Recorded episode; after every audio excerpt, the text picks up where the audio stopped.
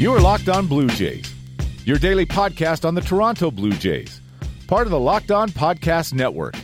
Your team every day. Hello, Blue Jays fans, and welcome to Locked On Blue Jays, your daily dose of Toronto Blue Jays talk directly into your headspace, part of the Locked On Podcast Network, your team every day. I'm your host, AJ Andrews of JaysFromTheCouch.com. Starting off another week with you. I apologize for the sound of my voice. I am not feeling so hot. Shock. Um, but I, I'm here. I'm gonna do my best to fight through it for y'all, cause there's been way too much stuff happening in baseball for me to let a day go silent. At least at this stage. So, we're going to talk about just how baseball is looking. More importantly, how's baseball looking with the current leadership it has right now at the head? We're going to be talking about that in the second half of the podcast, and I will do my best to keep this a family friendly show when I do. But I did want to keep the somber tones uh, for the first half of this podcast, and I, I, I think that's a little easier to do given today just seems to be one of those days on the calendar where just everyone is sad. And for Blue Jays fans, that uh, that somber tone started a couple days early with news that Tony Fernandez had lost his battle against kidney disease at the age of 57. Uh, now, we talked about him on Locked On Blue Jays earlier this winter. And at the time, you know, it was it, was hopeful. We were hoping that it wasn't going to be the end for Tony, that he was going to be able to pull through and and continue the work he was doing um, for Dominican baseball and and for uh, his philanthropic work. Sadly, it was not the case, and you know, I did have to reflect a little bit because, as I admitted when we were talking about uh, when Fernandez first went into the hospital, Fernandez is a little bit ahead of my time as a Blue Jays fan. His his breakout season came in 1985. That was three years before I was born. And you know, I just started getting into the Blue Jays like when I was six. So that was like right after the World Series. And, you know, I didn't really have the appreciation for Tony Fernandez that I think a lot of my colleagues did. And a lot of those colleagues were able to express it a lot better than I did when news of Fernandez's passing came down the wire. But Tony Fernandez will forever be a major link to some key parts of Blue Jays history. Not just for the counting stats, because he is the Blue Jays leader in hits, if I recall correctly. And,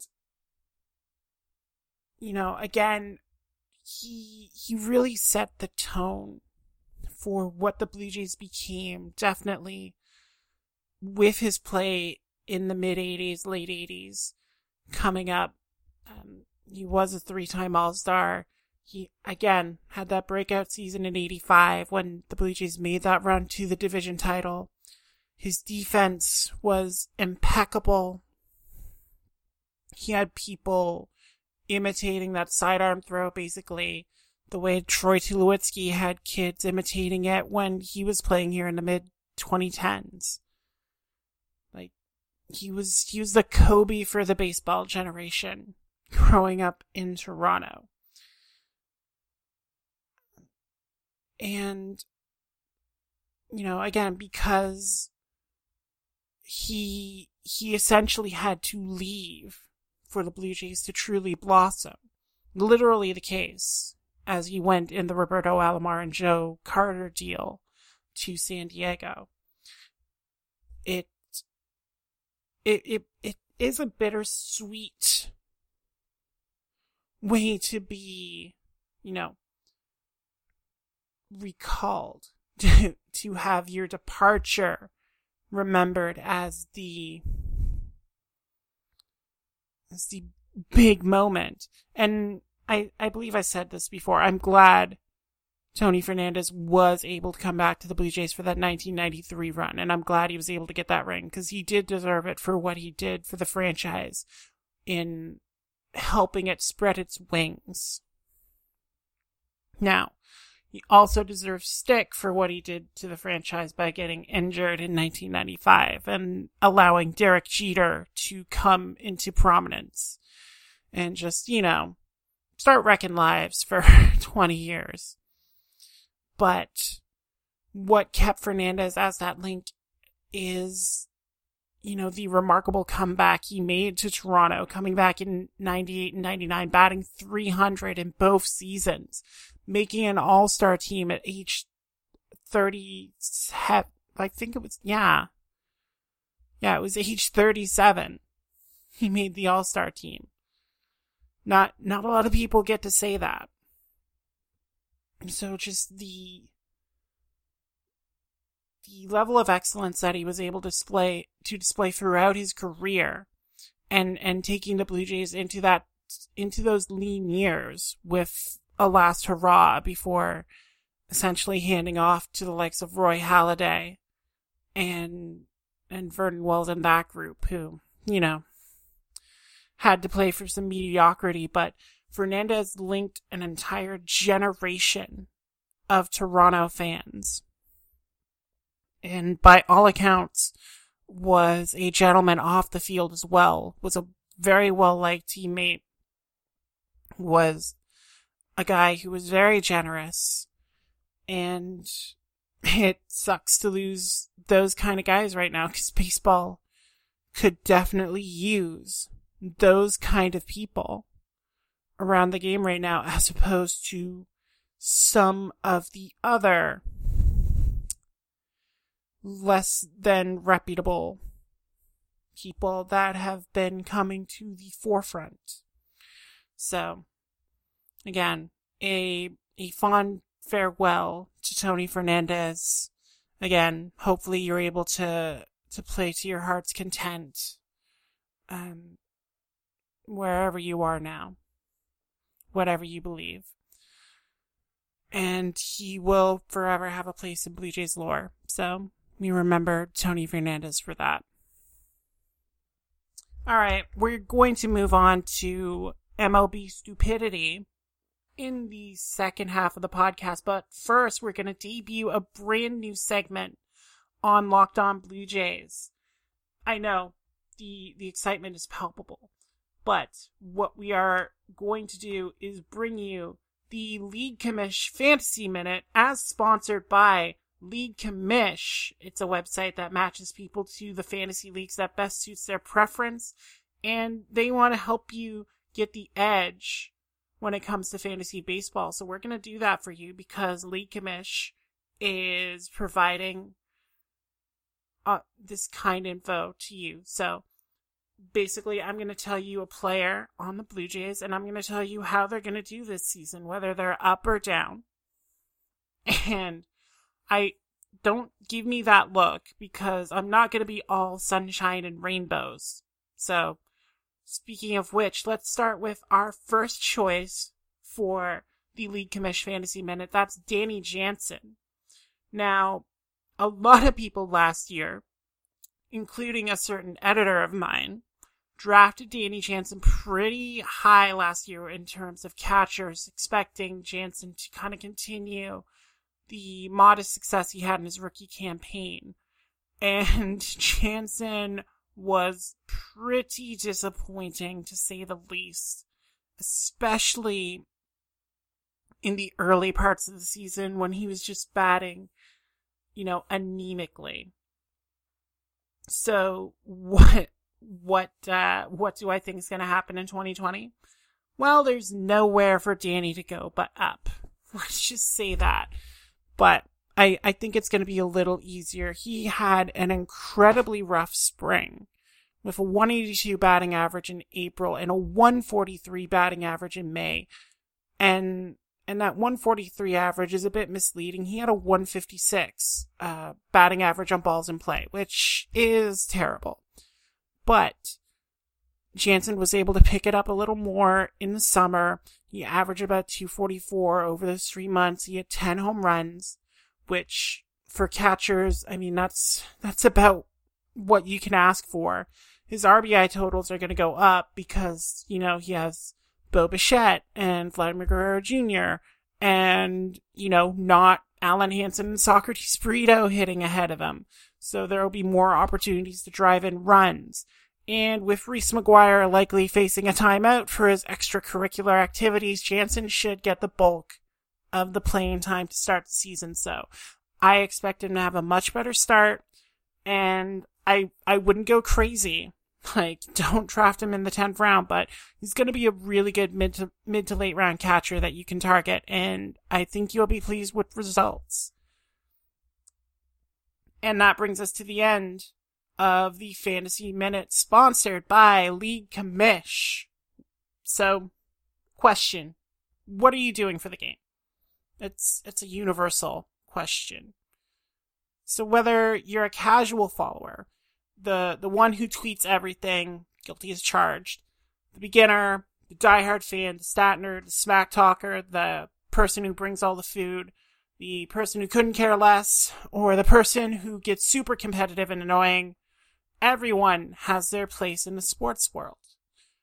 Now, those same personalities apply to fantasy sports, and League Commish exists to ensure your fantasy experience is the best one for you. Because League Commish matches managers to leagues as they lay the foundation for your new competition, your new uh, battleground. And you just sign up with your preferences, you get matched, you approve that match before you commit to anything, and and boom, you're in a league that is catered to what you want out of out of baseball. So if you sign up with League Commish by February 29th, you'll receive 15% off by entering in the code locked on in the referred by section of the sign up form. So, you know, what are you doing for the game? You can find your next fantasy sports league at leaguecommish.com. You are Locked On Blue Jays, your daily Toronto Blue Jays podcast. Part of the Locked On Podcast Network, your team every day. And we are back. So, I hope you enjoyed the Fantasy Minute. That'll be a regular segment, at least for this week, um, while League Commish is bringing you that info. So, thank you to League Commish. That is the only commission I want to thank, though, because Rob Manfred may have done more to wreck his reputation in one week than any sports figure since O.J. Simpson. And I do not use that lightly. Rob Manfred is a moron. And again, I have to agree with Trevor Bauer when I say that which makes me even saltier about having to say that about Rob Manfred, the person who is supposed to be in charge of the most top tier league in a sport that I greatly enjoy. Rob Manfred just does not seem to get it. He he didn't get it with his playoff idea. And he certainly didn't get it when it comes to protecting the bloody integrity of his league. Like, let's let's just go over his press conference on Sunday. Um, which I mean, if you're an MLB.com subscriber, sorry you didn't see it, but I hope you enjoyed Bull Durham. Much better use of your time. Go check out the Bull Durham Minute podcast. That that breaks it down so much better, and then you're not giving Rob Manfred money. Now, before he actually started, he took a shot at Jared Diamond of the Wall Street Journal, who actually uncovered the letter that Rob Manfred sent to Jeff Luhnow telling him about what was going to happen with the punishment for the Astros cheating. And just like, you know, just being a complete high schooler, like, you know, congratulations. You got a private letter that, you know, I sent to a club official. Nice reporting on your part. Yeah, that's, that's reporting. That's what Jared Diamond's job is. That's what he's supposed to do.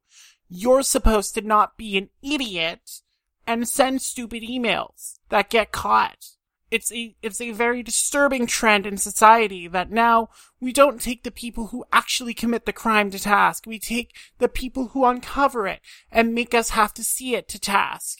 And that's not how this is supposed to work. It's supposed to be castigating Rob Manfred for being so stupid. Anyway, moving on. When Manfred asked if the punishment fit the crime, he said, Yes, because Astros players have been hurt by this and will be forever questioned about their achievements in 2017 and 18. Oh, I'm sure they're gonna be hurt when beanballs are hurling at them in every single game. Cause that's going to happen. There's gonna be a new trend in baseball. You send out the opener just to throw a pitch at Jose Altuve or Alex Bregman or George Springer just because it's the Astros. And then, of course, he said, well, we can't have that and there will be severe punishments for any player that takes, takes matters into their own hands. so the Astros players that cheated get nothing, while the players who feel slighted, who know they were robbed of championship dreams, uh, of better contracts because of the Astros cheating, they are the ones who get punished. What backward system is that? It's absolutely silly. And then Manfred, you know, when asked about vacating the Astros championship, said, the idea of an asterisk, or asking for a piece of metal back, seems like a futile act. A piece of metal. Un believe it has his freaking job title on the trophy. He calls it a piece of metal. Absolutely ridiculous. I hope he enjoys getting paid what he does because after his performance, I'm sure the owners are just going to say, well, you know, giving you these, these pieces of paper or, or these imaginary data signals, that's just a futile act on our part my, how, how blind, how so far in your own opaque bubble do you have to be to come up with that? And again, there are players who were legitimately robbed by this. And Justin Turner, who I freaking love, because he, he looks like he should be the drummer in a 70s rock band. Justin Turner comes out and just instantly burns Rob Manfred, saying he didn't know if he, Manfred had won anything in his life. But all these athletes are trying to win that piece of metal. So for Manfred to devalue it the way he did tells people like Turner how out of touch he is with players in the game at this point, the only thing devaluing that trophy is that it says commissioner on it, which, again, is beautiful. I greatly appreciate Justin Turner for doing that. Because Rob Manfred does not get what this does to the game. To have this linger, to have this doubt now creep in. Because the second doubt becomes a prominent feature in the organization you're running, you don't have an organization anymore. You have a scam. You have a grift. You have a problem convincing people that your business is legitimate because now there is a reason to think it's not. I mean, this scandal actually got Mike Trout to say things in public and put his face to it, and people will actually see his face. And Mike Trout says, they cheated. I don't agree with the punishment. I lost respect for some of those guys. That's essentially Mike Trout's way of dropping like 10 curse words in one sentence. And when you have the best player in your game say they don't agree with you and don't respect their fellow competitors and and can't like respect them and and just basically refute everything that team did. From banging on the can to not taking a shirt off. That's a problem. Phil Hughes is suggesting a work stoppage over this. Now Phil Hughes is a former player. He's not losing out on any money in a work stoppage but the fact that this is coming up should be a warning sign to the owners that they may have a serious problem.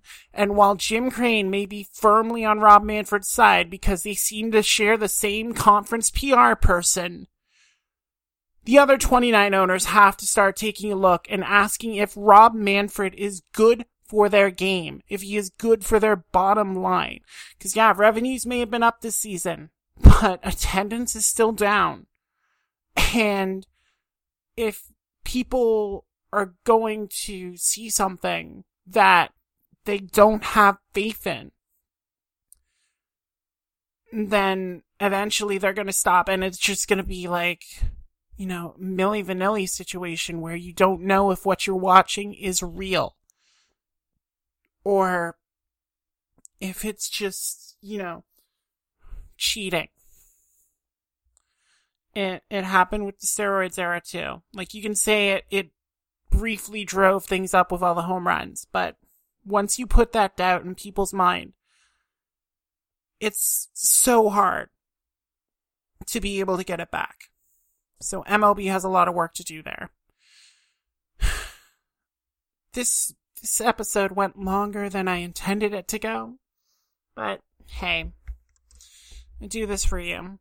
Like I said, not feeling the best, had a rough day, but I do end up feeling better after I talk with y'all. So thank you for listening to another episode. Just a reminder, if you want to follow me on Twitter, you can do so at a underscore J underscore Andrews. The underscores are there because Twitter is dumb, like Rob Manfred. You can follow the podcast at Locked On Jays on Twitter, Instagram, and Facebook. You can subscribe to the podcast on Stitcher, Spotify, Apple Podcasts, Google Podcasts, wherever you get podcasts. And make sure you're subscribed because we do have a special guest appearing on tomorrow's episode. And if I know my special guest like I do, it will probably be a multi part episode because I know my guest likes to talk and I like hearing them talk. And I know you like hearing them talk because he's talked on this program before. So be looking forward to that dropping hopefully earlier than this episode because it's now 2 a.m. in Nova Scotia and I am really tired. So I am going to call it like I hope Rob Manfred's career is called. So for everyone at the Locked On Podcast Network and everyone at jaysfromthecouch.com. I'm AJ Andrews. Thank you all so much for joining me on this remembrance and rant filled episode. And y'all take care.